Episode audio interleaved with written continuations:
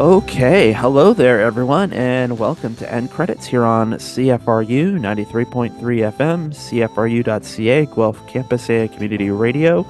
I'm your host, Adam A. Donaldson, and joining me today is Tim Phillips. And Tim, uh, this Yeah. past weekend, I saw something so horrible uh, about a bunch of people who were somewhere that they shouldn't be, and Oh, wow. boy, did did did I question every moral fiber of my being. But enough about Madame Web, am I right? Oh, yeah, no. snap. I was trying to make a person of interest reference, not a person of interest, uh, zone of interest reference, Zone of interest. because uh, I mean, where where would you rather be, outside Auschwitz or uh, in the Amazon with a superhero serial killer who killed your mom? I don't know. Uh, that's Yeah. that's bizarre. Wow, That'd kind of a weird double bill. Oh, that would be a weird double bill. Yeah, it's just uh, considering um, just how lackadaisic Dakota Johnson's been promoting that Madame Web the last couple of weeks. It's just uh, water off a duck's back, being in what may be one of the biggest bombs of the year. But uh, hey, good for her. It might it might go well after the zone of interest because I know after watching the zone of interest I was in a bit of a trance and I didn't really know what was going on. Like I, it, it was really good, but I just felt like really drained and in a trance. Mm, And that's probably how you should be to watch like Madame Web, I imagine. Like if you go in there Yeah. without any sort of intellect or like any sort of preconceptions or anything, just really raw, yeah. it might be it might be a good movie at that point. Hey, So, it's. I mean, you, you never know. The way these things go, it could be a cult classic in five years. But I I digress. Uh, End Credits is a local movie show for local movie fans. We're here every Wednesday at 3 p.m. to talk the latest in pop culture and review the newest movies, which this week will be the new Oscar nominated biopic Maestro, which is as far as you can get from those other two movies. Um, but you can stream it now on Netflix. You don't even have to go to the theater to see it. You can just watch it at home on Netflix.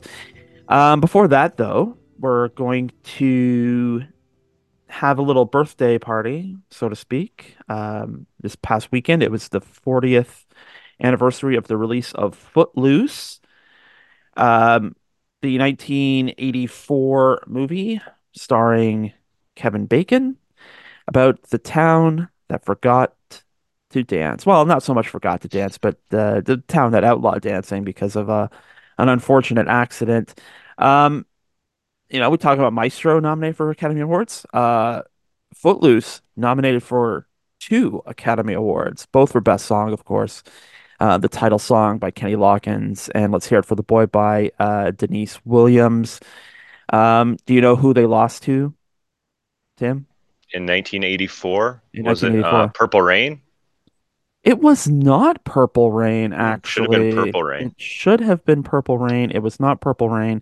This this one's kind of like there are a lot of like kind of weird, odd entities who win like best song in the 80s, and in 1984, it was I Just Called to Say I Love You from The Oh. Woman in Red, Okay, Stevie Wonder. Stevie Wonder.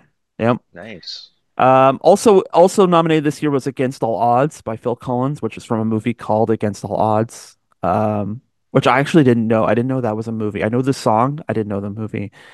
And uh, of course, Ghostbusters by Ray Parker Jr. from It's Ghostbusters. a great song. I Good sang that song, huh? karaoke once. Oh, wow. I, I, I can't sing. I was with a bunch of people. They're from South Korea and they're really into um, really into karaoke. hmm So they're taking it all seriously. They like Mhm. rented a room and everything. and they're like, Tim, you should sing. And I'm like, I can't sing. And then I started singing uh, Ghostbusters. And I thought they would laugh because it's funny, right? Like I'm, I can't sing. Who are you This, gonna call? this this story is a real treat, by the way, for the Yeah. listeners. I who, who are you gonna call? And they were just like looking at me, like just, I think with fear and anger in their eyes, basically. And they were just like, Mm, "What are you doing?" mhm. And um, yeah, that night kind of sucked after that. Uh, But That's yeah. I was gonna, I was gonna, I was on the cusp of suggesting an encore at the uh the anniversary of Golden Throats in a couple of weeks, but maybe not. yeah, Um, I could could do that. also in terms of Footloose trivia. Um, both Tom Cruise and Rob Lowe were up for the part of Ren, which was the the role Kevin Bacon got. Kevin um, Kevin Bacon, of course, plays it. Tom Cruise uh, opted to go for All the Right Moves instead, which was another Yep. movie about uh, high school athlete stuck in a small town trying to get out. Uh, Rob Lowe injured himself, so he took himself out of the race, uh, the proverbial race. Um, in hmm another universe, Tom Cruise might have been in Flat. It might have been in Footloose. I almost said Flashdance, but Footloose. And Yeah. Kevin Bacon almost might have been the star of Christine, but Kevin Bacon decided to uh, turn down Christine so that he could appear, or it's, I, I guess even just a audition for Footloose. Yeah. So think about that universe for a minute. Tom Cruise and Footloose, Kevin Bacon and Christine. Yeah. Well, like Tom Cruise, Risky Business. Like I'm hmm like that's a little bit before my time, and I I knew that was like an, the iconic scene where he dances in his underwear hmm to the Bob Seger, and um, but that didn't make him a like a over the top superstar yet. He was famous, but I think it wasn't hmm until Top Gun that he was just uber famous. hmm So he did all the right moves, which isn't. It's a good movie. It's not amazing. It's just this little like a fo- football movie, right? Small Yeah. town, steel Yeah. mill It's Friday. Night Lights. Yeah. yeah, yeah. So he probably would have better served him to be in Footloose, but he back then he wasn't getting every script, which I'm sure he was after Top Gun. So Uh, for sure. Yeah, yeah, no, he was he was still in the building phase. Um, director Herbert Ross uh, was uh, he was an actor, he was a choreographer, he was a director and a producer. Uh, worked on Broadway and in film. Uh, in his filmography, like this is a this is I mean a lot of directors used to have like kind of wild filmographies like this. His first film as a director was Goodbye, Mr. Chips in 1969. Um, yeah, that's uh, based on the play. Uh, he then did he did a couple of films, but then his next big one is Play It Again, Sam in 72. That was starring Woody Allen. Uh, the next okay. year he did The Last of Sheila, which is like this murder mystery. Um, screenplay by Anthony Perkins and Stephen Sondheim. Um, yeah, Okay, yeah. yeah, that's I would I would cough too. Um, Had to clear my throat for that one. Wow. Yeah, Last of Sheila Yeah. was uh, one of the primary inspirations for Rian Johnson making uh, Glass Onion, by the way. Um, Okay. yeah, and then he does Sunshine Boys with Walter Matthau, and he does Funny Lady with Barbra Streisand in the same year. Um, and then in 76, he does 7% Solution, which is a, a Sherlock Holmes movie with uh, Nicol Williamson as Holmes. Okay. Uh, does The Goodbye Girl in 77 with Dreyfuss. Richard Dreyfuss. Yeah. That's right. Um, and then he California Suite, which is an anthology film, uh, Nijinsky, uh, which is about uh, I think uh, I think he was a I don't know. Pennies from Heaven. Uh, I ought to be in pictures. Max Dugan returns. I haven't even seen Max Dugan one, but it's apparently a Neil Simon joint. Okay. And then we get Footloose in 84. So this is um and then, you know, that's I'm not gonna say that's the end of his career, but he has he had about 10 years. Like he stayed busy till all the way to 95. His last film was Boys on the Side, which is a road trip movie with Whoopi Goldberg, Drew Barrymore, and Mary Louise Parker. So Right. I've got some director trivia though, ba yeah, yeah. um, because Ross hmm directed it, but hmm the person who was fired before he directed it was Michael Cimino. Oh yeah, Michael Cimino, director of The Deer Hunter, that's right. um, was signed up to work on this film. It was going to be his first film after Heaven's Gate, hmm the the film that he went extravagantly over budget on and bankrupted Yes. United Artists and ended Yes. ended New Hollywood as we know it. Yep. Um, all Yep. those great films, they weren't getting they, these auteur directors were not getting the budgets anymore. Like Francis Ford Coppola, for instance, who I think he's working on hmm a multi-million, multi-hundred million dollar opus right now because he's still Mm. want he wanted to do that, but he couldn't do it anymore. They wouldn't give him the money anymore. So Megapolis, uh, yeah. after uh, Michael Cimino. And so the funny thing is, he worked on this film after Heaven's Gate mm-hmm. for about a month. Yep. And he was fired for his extravagant demands mm-hmm. and including an additional $250,000 that he wanted. So he was for, way for over what? budget on Footloose after a month.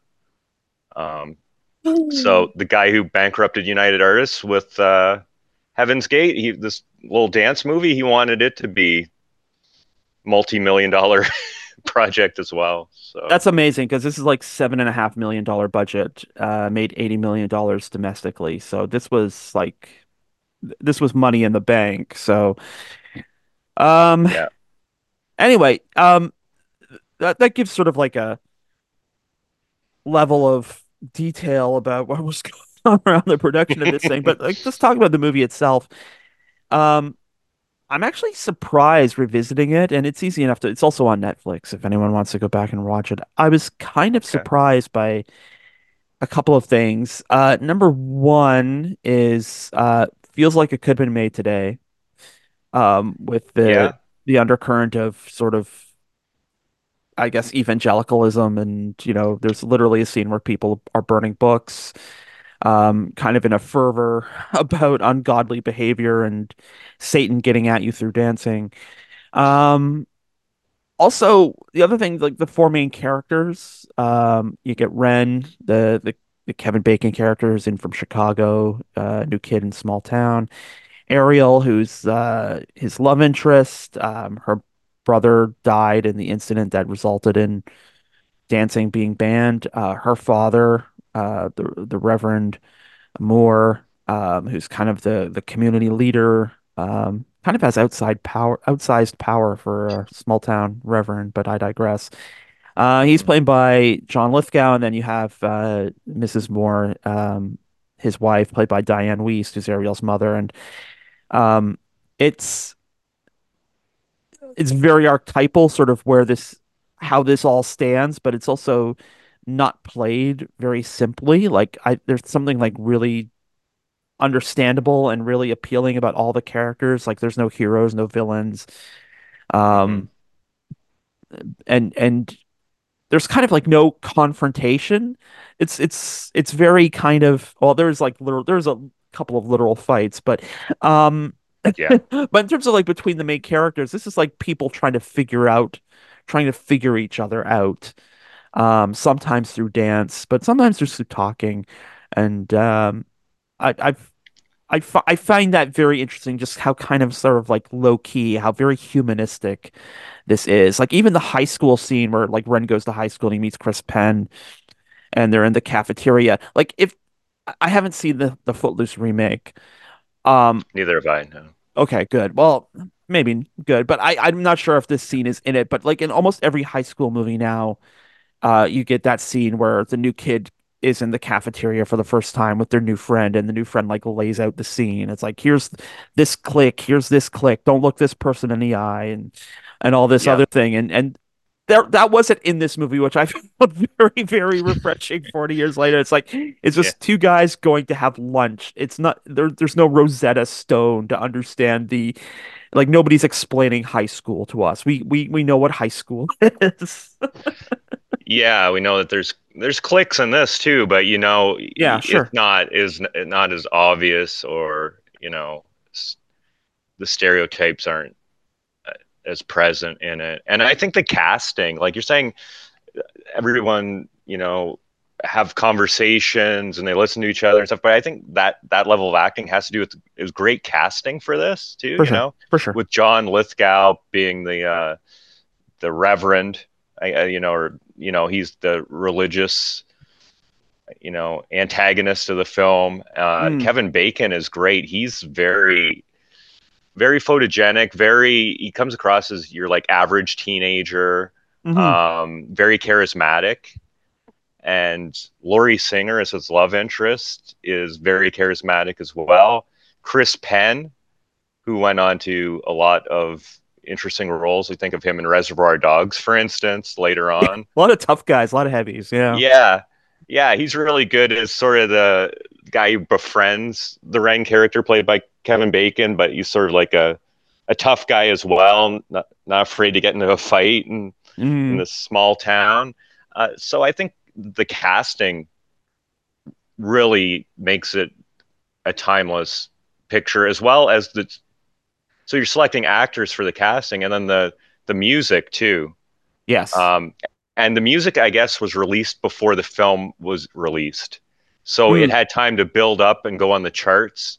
And in That's what- yeah. 1984, like we, I mentioned, Purple Rain. You had Prince, you had Madonna, you had Bruce Mhm. Springsteen, all these big artists. Mhm. And actually, I think the Footloose album overtook Thriller.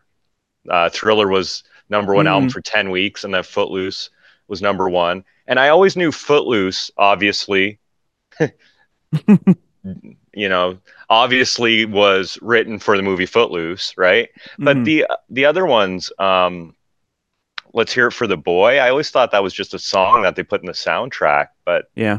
that was actually written for the film, and I think it uh, it makes it universal. Uh, people love to dance; they love music, and I think even more so now. So when you're Mm. saying this film could be released now, you think we've had decades with like Glee and High School Musical, and musical theater is really Yeah. big. There's a lot of documentaries about musical theater. yeah. Um, I, I, I think this, yeah, if it was released today, would do really well. And I guess there was that remake not too long ago, ten, maybe ten years ago. Yeah. Um, but I could see it. I think it, um, it is universal. But what you don't get with a remake is you don't get Kevin Bacon, you don't get John Lithgow, you don't get Yeah. Sarah Jessica Parker in a supporting role. You know, Sarah Jessica Parker as the best friend, as as Lori Singer's best friend. Uh, I, I, Yeah. I remember her being in it, but I was like, oh, she's the best friend. That's so kind of weird when you think about where Sarah Jessica Parker goes in her career. Um, yeah. that she became You mentioned Dianne Wiest too. Yeah. Like she's so Uh. good. Yeah. Yeah, no, it's like the casting is is definitely a big part of this, and uh, I think I think there's just a relatability to it, and there's a kind of timelessness as well. And I was, I I knew it took place in the '80s, of course, but you know, just watching it, I mean, if you like forget the idea, like there's a boombox right there, and um, it, it's very like there's very clearly cues that it's taking place in what was then like the modern day, probably like 84 when it was filmed. Um, it, it has this kind of like 50s vibe to it. It's like there's that scene at the beginning where they go in, uh, all the, the, the kids in town go to the drive-in, um, Yeah. and just sort of like hang out, which is like a very kind of like American graffiti thing. Um, Yeah. and of course, like the whole Yeah. idea of like, you know, religiosity and, you know, the pervasiveness of, of the rock and roll culture and gateway to the devil very seems very Yeah. 1950s as well. So I guess I maybe a lot of these. com- Oh, so go ahead. Sorry. no, no, you go ahead. No, I think a lot of these communities are stuck in the past, right? So this Sure. Yeah. the the, the premise for this was based on the screenwriter, who is also a songwriter, Mhm. based the screenplay on a real incident that happened in Elmore City, Oklahoma, Mm-hmm. in 1980. Mm-hmm. But you know those like rural communities because they're so you know e- evangelical, um, Isolated. there's- yeah. isolated. So they're still a- acting a lot of ways like it is the 50s or what we perceive as the 50s, right? Right. And- just yeah, they're like- there's that scene where like Ren's kind of like taken aback by all this, and then you know Chris Penn. Oh, what's the Chris Penn's character name? Uh, Willard. Willard says to him, "You know, we still have TV. We still have Family Feud." Such Yeah, a so- odd thing to say, but yeah, no, he's. He's right though. But yeah, and I guess the real incident they banned dancing because they thought that promoted heavy drinking and sex Yeah. and all, and that was in 1980, and there had to be um, a vote on it, and there was Mhm. this reverend who was really influential in trying to stop it from happening. mm, um, they wanted to get a prom, uh, and he was instrumental in stopping it from happening. And then finally, they had a vote, and it was two to 2 mhm. And then the school board president came in and with the deciding vote, and he just said, "Let them dance." so yeah, they got to, they got to have their prom in like 1980, but yeah, yeah, uh, so you know, really sort of true to life with this this film, which you think sort of like this outrageous premise. You know, maybe they blended all these plot ideas into a blender, and this is what came out. But it, it is. It I mean, it's true, is true it outrageous? Life, right? You know, that there's there's book burning in this. There's book burning in yeah. real life, even you know, 40 years later, where we're still burning books. And I think what the, the difference it makes is you have Lithgow who can really get up there and sort of like tear it up and tear up the sermon and talk about not sex, promiscuity. I guess like calling it promiscuity makes it sound like even more diabolical, but um mm-hmm because it, it, doesn't sound so it's not, not as direct as like the using the word sex but um like, like you see a man who's like really struggling with just like maybe how far because a lot of this is his response to his personal grief and um, it seems very much like the family doesn't really talk about the loss of the son. Um, you know they, they seem to have these sort of like communication struggles. And i think dianne wiest has a line at some point it's like she you know she used to be jealous of how close shaw and ariel were in terms of like just how like how they used to share a lot of things about their lives and the, the, the brother's death kind of you know send everyone to their silos. And then you see, you know, the townspeople like overreacting to, you know, uh, an English English teacher proposing to teach Slaughterhouse Five, and it's like we should go to library, burn all the books. That's where the ideas come from. And the Reverend's like, whoa, whoa, whoa, like that's like, like I'm I'm drawing the line at the dancing here, guys, and um, if there's sort of like one sort of nit I have to pick, it's like there's there's a scene where you see an end of a conversation, like Ren and, and Shaw like sit down, like have a conversation, and you know they they've clearly been talking about you know Ren's father leaving, Shaw's son dying, and Ren has has this line, or it's like, well, you know, if you could explain to me why my father left, maybe I could explain to you why your son died, and it seemed like they had this like really interesting like sort of cultural cross generational exchange that you don't really get to see because after that, you know, um, Shaw kind of relents um, and and lets decides to let the dance happen or not to you know sort of stand in the way of the dance was happening because uh, technically yeah. it was just on the other side of the tracks outside of town, but um, I, I find that sort of I, again having never seen the repeat, but it just it it's something that it, it's phrased in a way I think that's really really hard. That you you have to have two sides to thing, and if Ren is representing one side, then Shaw has to represent the other, and mm-hmm. one of them has to be right. And it's sort of in that scene you're sort of see like, well, maybe both of them are right, both of them are wrong in their way.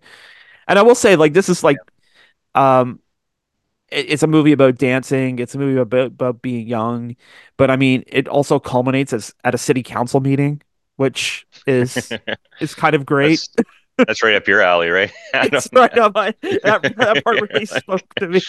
You're like, yes.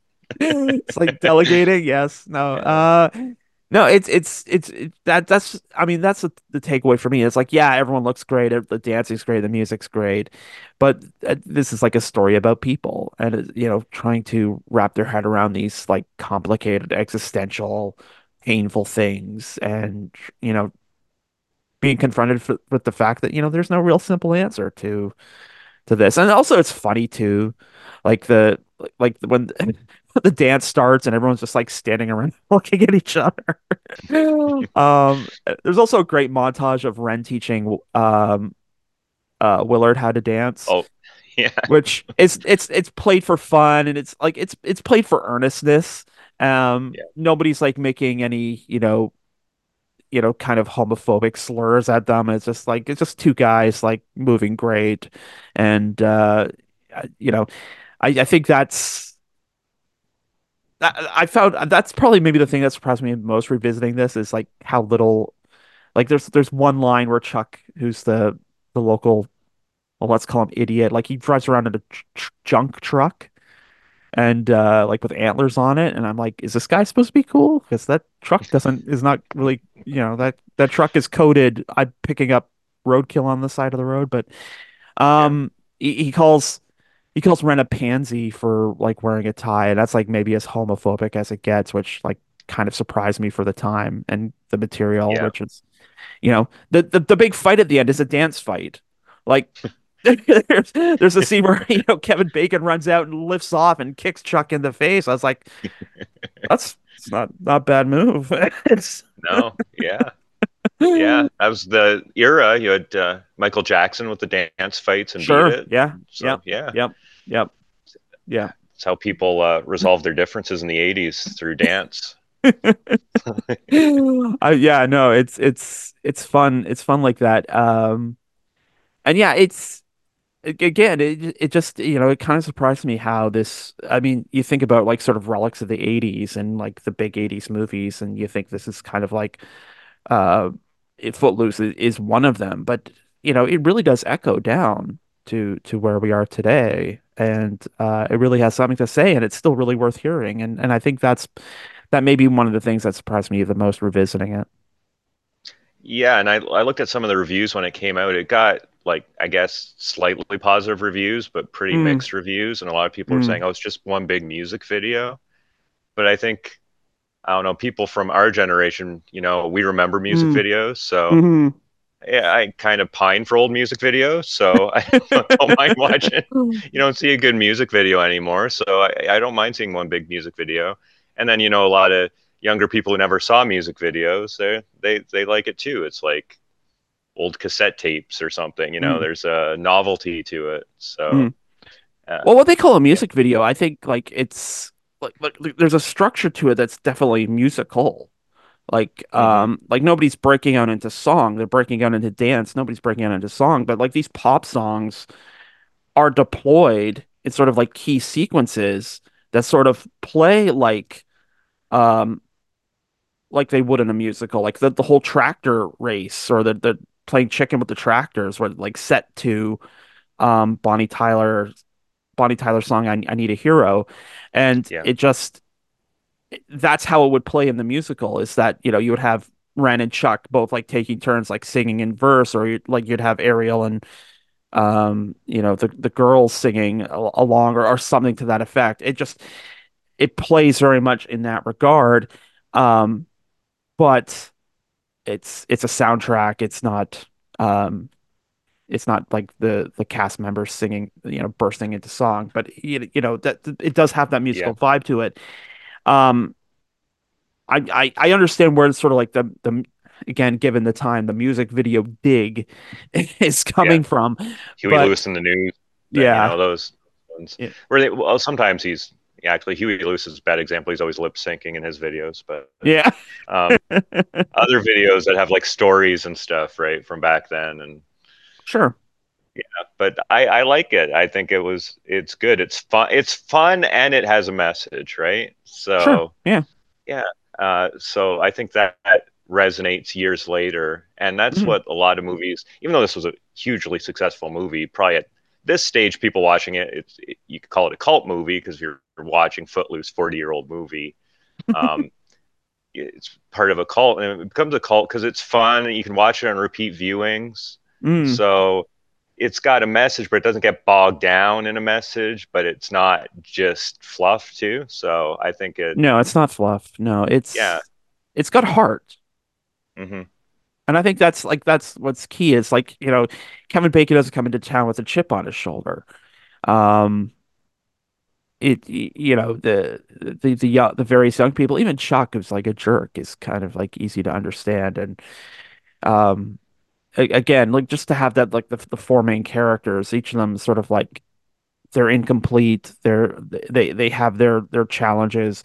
They're kind of and you know the the whole thing the the central romance of it with you know Ren and and Ariel like they're not like star-crossed. Like it takes like obviously they're attracted to each other, but it takes, you know, them a while to sort of like get on the same track that um, you know, he's not something that she can sort of like dangle in front of Chuck as like the new thing in town and and you know, he doesn't need, you know, the you know the the the main girl in town to sort of justify his existence either. It's just, you know, they they sort of find each other. And yeah, it's just it's it's got heart, is what I'll say. definitely has heart and and it it sort of foreshadowed some movies that came just a couple years later i think like characters Christian Slater played in a lot of like high school movies. Yeah. You know, like Yeah. in Heathers, he's the outsider, and also especially like Pump Up the Volume, one that's Yeah. I think sort of underrated, where he's he's just moving from the big city to the sort of smaller town. It's like Kevin Bacon's from Chicago moving to a small town. Yeah. He can't fit in. Um, he's sort of wise to the world in, in ways people from the small town aren't Right. you know um, but still he's this massive outsider because they're like look at him with suspicion right Um, Yeah, they're the, I mean, not so much Footloose. Like, uh, there's there's not really a huge anti-conformist bend in Footloose as like sort of like when you're getting into Heathers and, and pump up the volume, but you it, it is sort of laying the, those those tracks there, and it, it it also speaks very much to the '80s where people are kind of going back to conformity, going back to conservatism, going back to religion. Um, there's definitely sort of a tone there. It's like whoa, whoa, whoa, like let, let's hold on a minute. Like progressivism isn't all bad um, even if it's sort of even if you think it went off the rails in the 60s and 70s, you know, we we can still have fun, you know, dancing, we can still have music, we can still have rock and roll. Um, these aren't inherently bad things, and it, it's it's a call to sort of like moderate that that quick return to a like a more conservative past. So, yeah, yeah.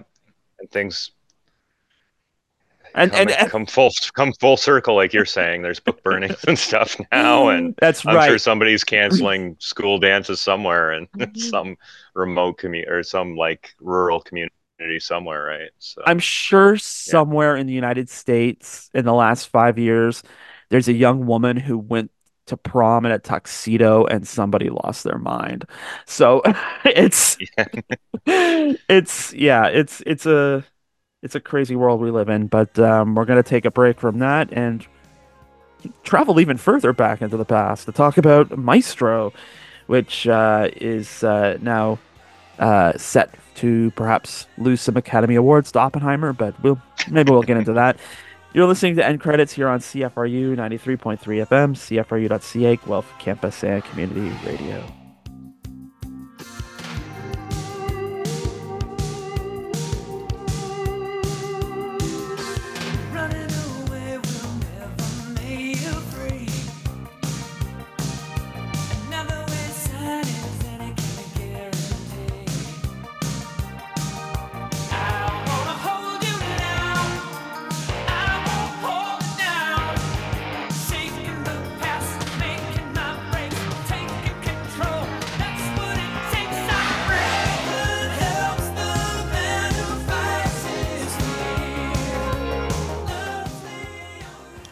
I'm attracted to a certain type. Listen, you know, Lenny loves you. He really does. He's just a man, a horribly aging man who cannot just be wholly one thing. He's he's uh, lost. I've always known who he is. He called me, you know. and He wants us all to go to Fairfield together for two weeks. He sounded different. Felicia. No, I. I let's not make excuses. He didn't fail me. It's Felicia. No, it's. It's my own arrogance.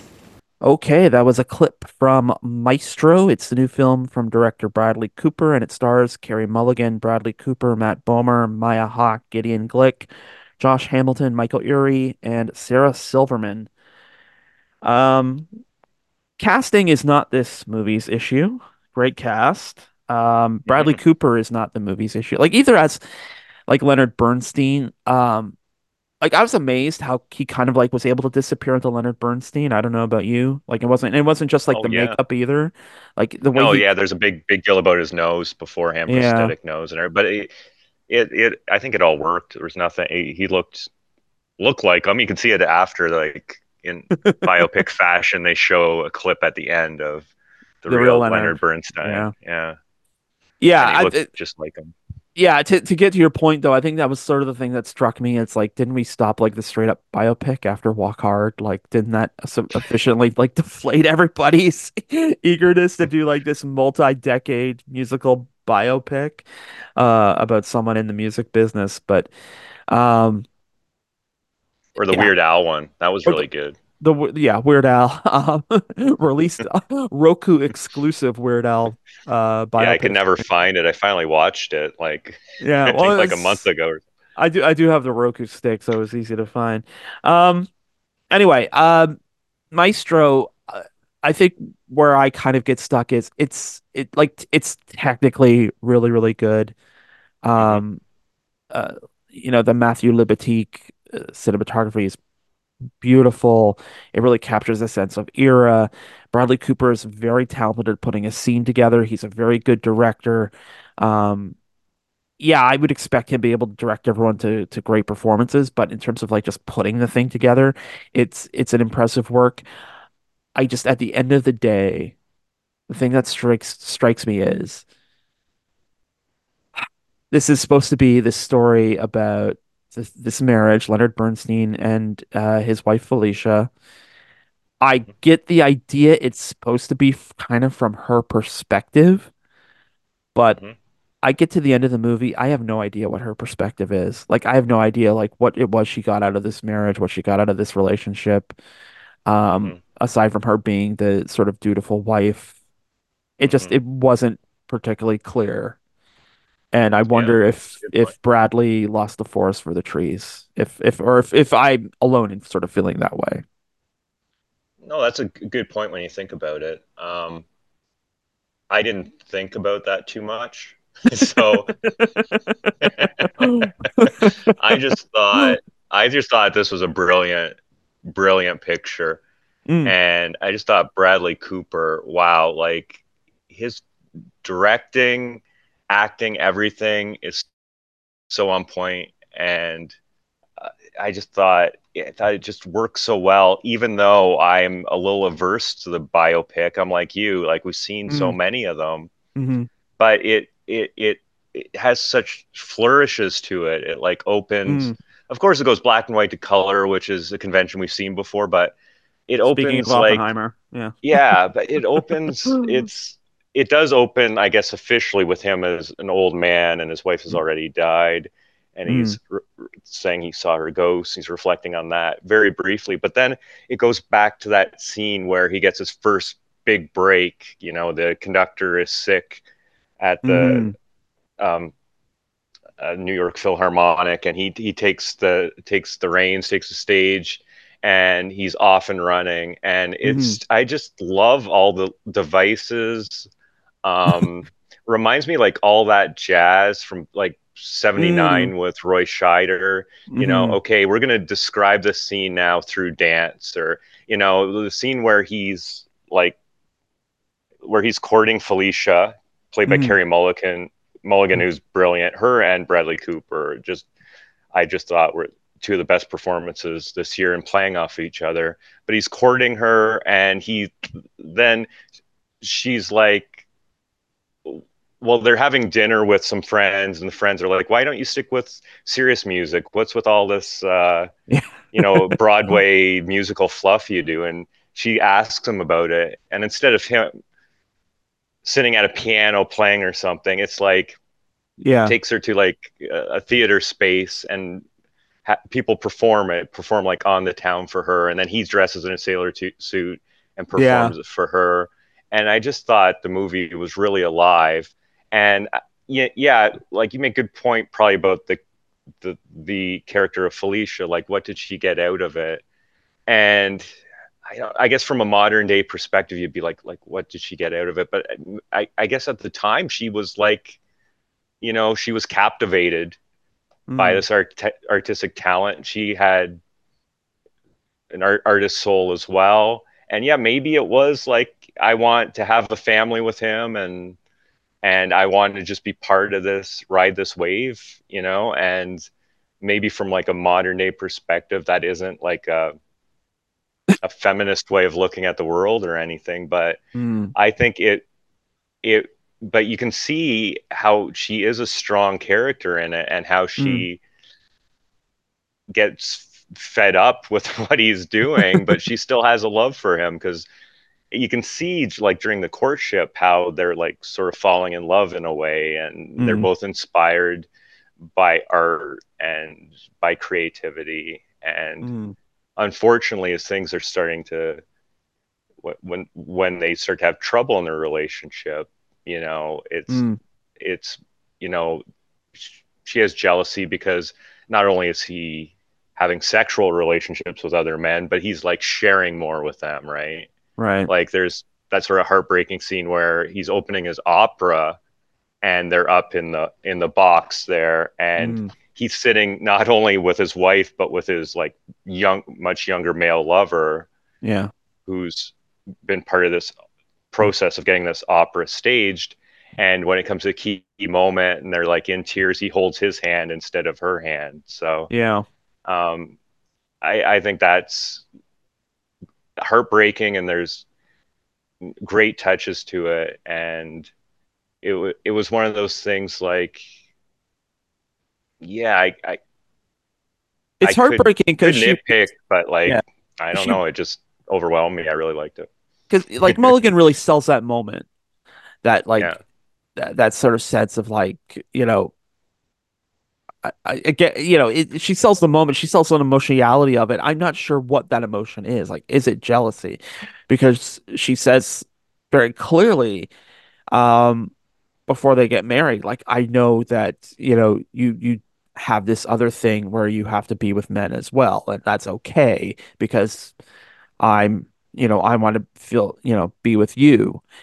And it's never really quite explained, like, sort of what's made the difference. And you see this big fight that they have.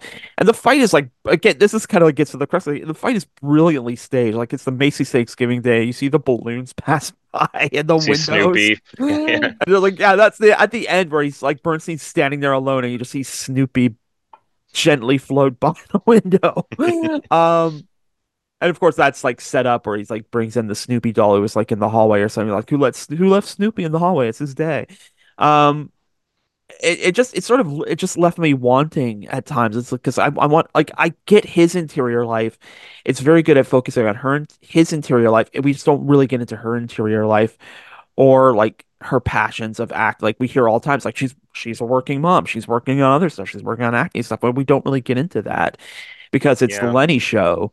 And well you could it kind of shows the sacrifices which rightly or wrongly she she, she went through right? It, all Yeah. these sacrifices for the family and to sort of like boost his ego and to and she even mentions it during the fight like sure, you know it's all about him right?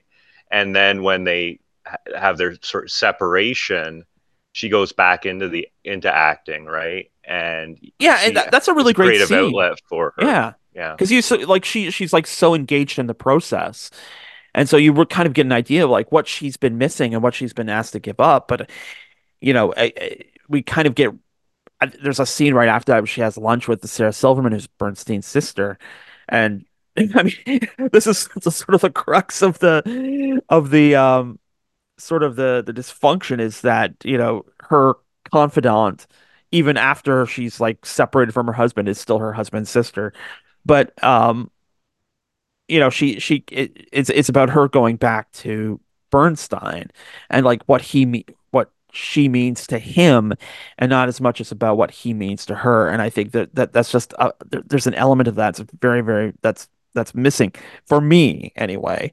Um that's not to say that Mulligan isn't playing things brilliantly that I didn't get her emotion that she wasn't coming across and and like and near the end with the cancer diagnosis boy does she know how to play cancer well. I'm just um, uh, that Mhm. if if this wasn't a Lily Gladstone year or an Emma Stone year or wherever this Oscar Yeah. shakes out, like give you know give Carey Mulligan the the bronze or however that works. But um, it just I, I did feel like the film kind of abandons her because we we have this larger than life figure Bernstein. Maybe this is it is like you said, like of course he's gonna take over, but Cooper Yeah. seems to be very much saying like this is a story about her and them, and then he keeps kind of making finding ways to make it about Bernstein, which I'm not sure. Like it just he's coding the film one way and then he's making the film another way, which I'm not sure works exactly.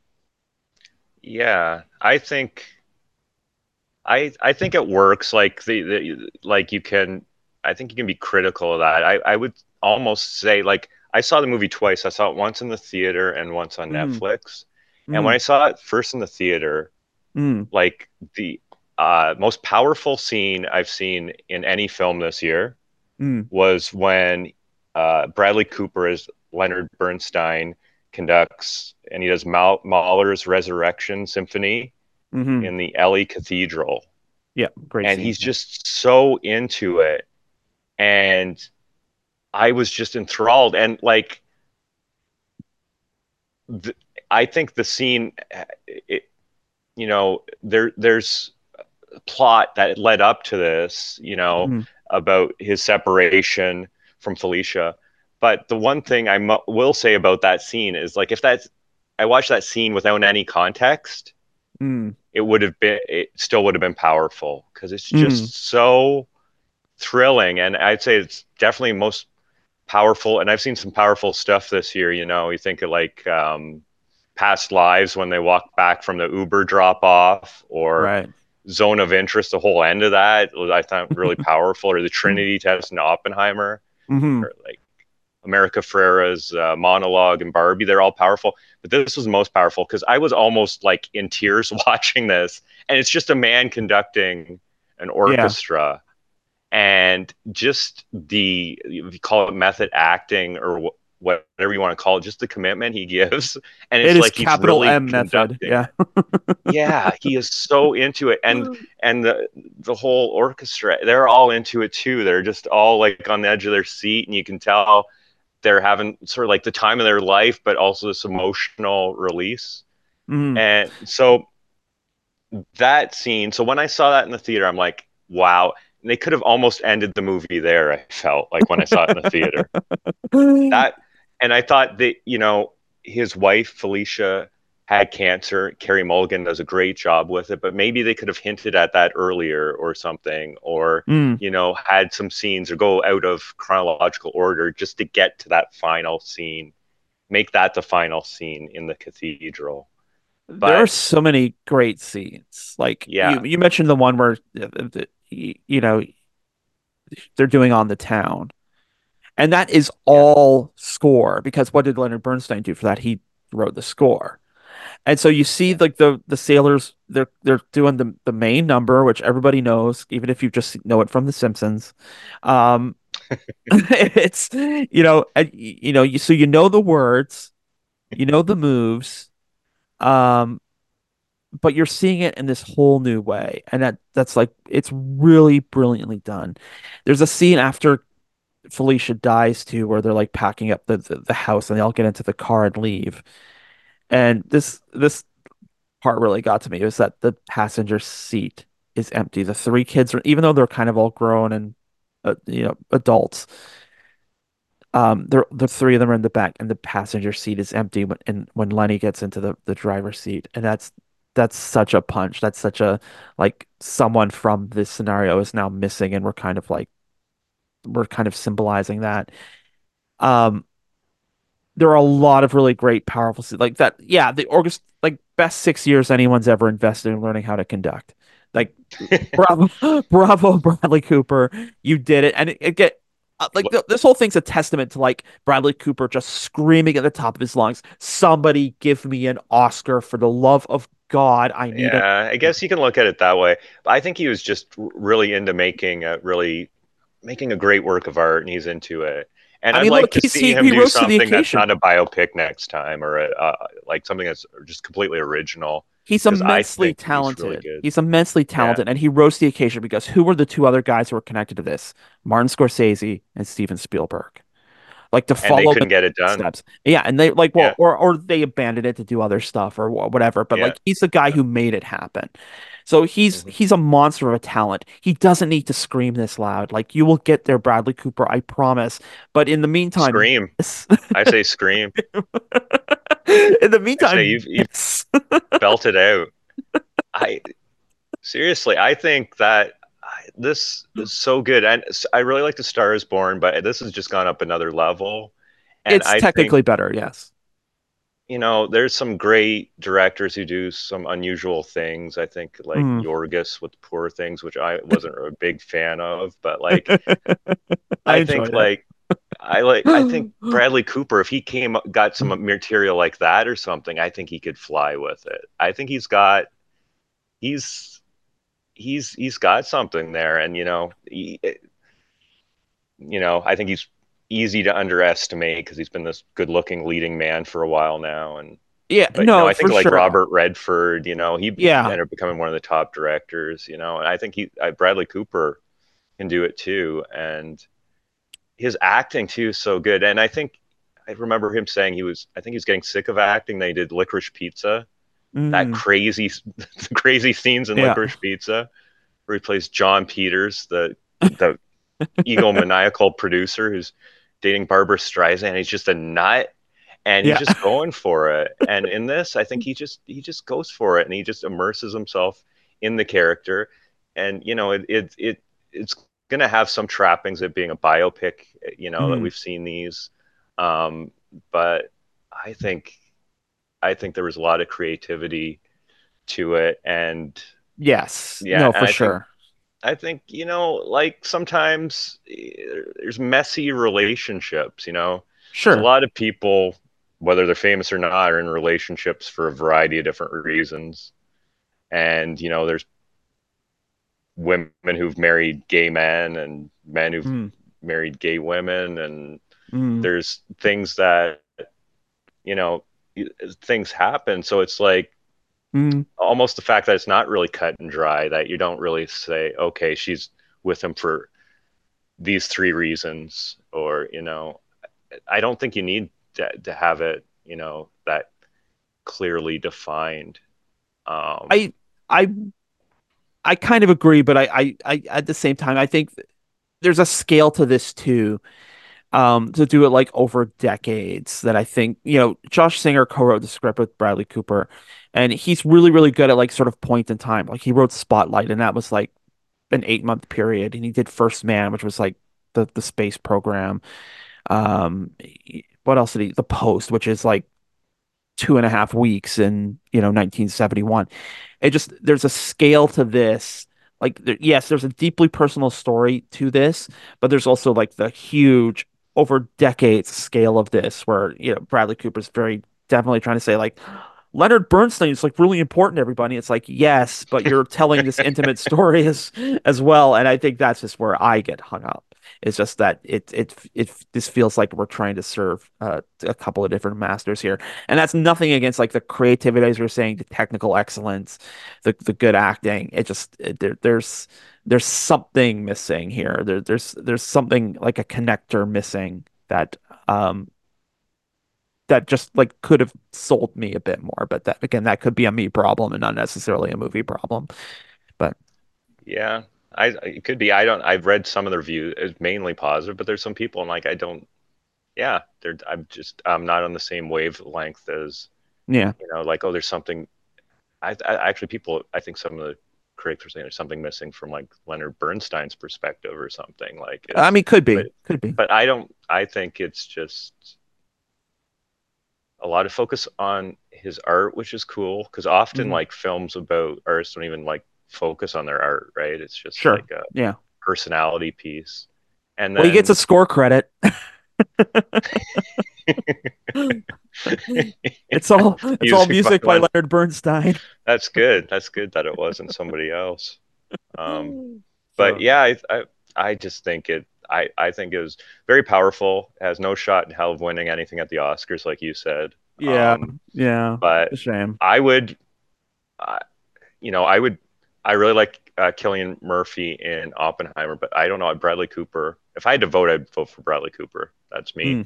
Mm. um carey mulligan maybe maybe not but i she would be in like you said in the top three for me for Mhm. and yeah i think it's just i think it's just it's a phenomenal piece of work really i think and it's up there for me it's not my favorite of the year but it's up there like with oppenheimer and some other great films that are like yeah in my top 10 and i think it's just yeah i think uh, great job bradley cooper and i want him to keep shouting keep screaming, top of his lungs. I want an Oscar. Just go for it. I think you should you do it in the middle of the squeaky wheel ceremony. gets the grease, right? You should, you should do it in the middle of the ceremony. I think you should pull a Puffy. Or no, that was a Kanye. That's not that came up, and I was I'm gonna let you finish, but uh, Yeah, you uh should just go up and go full Kanye. Maybe not full Kanye. Um. Anyway, we'll have to we'll have to leave that there at full Kanye. Uh, that's it for this week's show. We hope you liked it. You can listen to our show again by downloading it every Friday from our website at endcreditsradioshow.com or on the Guelph Politicast channel on Podbean or at your favorite podcast app like Apple, Google, TuneIn, and Spotify. You can also listen to all of the music that we play on End Credits on Spotify. Just search for End Credits on CFRU to find that playlist. You can stay connected to us on the socials at End Credits Radio Show on Facebook and End Credits Radio on Twitter. I will return tomorrow at 5 p.m. for news and politics and open source. Guelph with Scotty Hertz. In the meantime, I'm on Twitter and Instagram at Adam A. Donaldson, or you can check out my news and politics site at guelphpolitico.ca, which only leaves Tim now, who's going to tell us where we can find him on the internets. on the internet, uh, social media, Flash in the Deadpan. I am on Letterboxd as Flashy Tim. I went on went on there. I've picked picked some movies, got a few lists on there. haven't done a whole lot on there, and um, yeah, I, I before the break I said I was working on a Seinfeld spec script and I finished it. Oh, yeah? And yeah, I'm probably gonna share it on Reddit or something. I think there's like Nice. a Seinfeld rights group there. It's called the the, the diplomatic immunity. I think it's funny. and I uh, working on a collection of short stories. So to keep myself accountable, I'll keep talking about it on here until I actually um, finish it.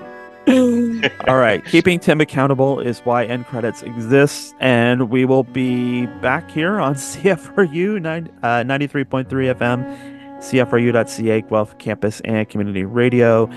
And that'll be every Wednesday at 3 p.m. for more episodes of the show. And until next week, we will see you then.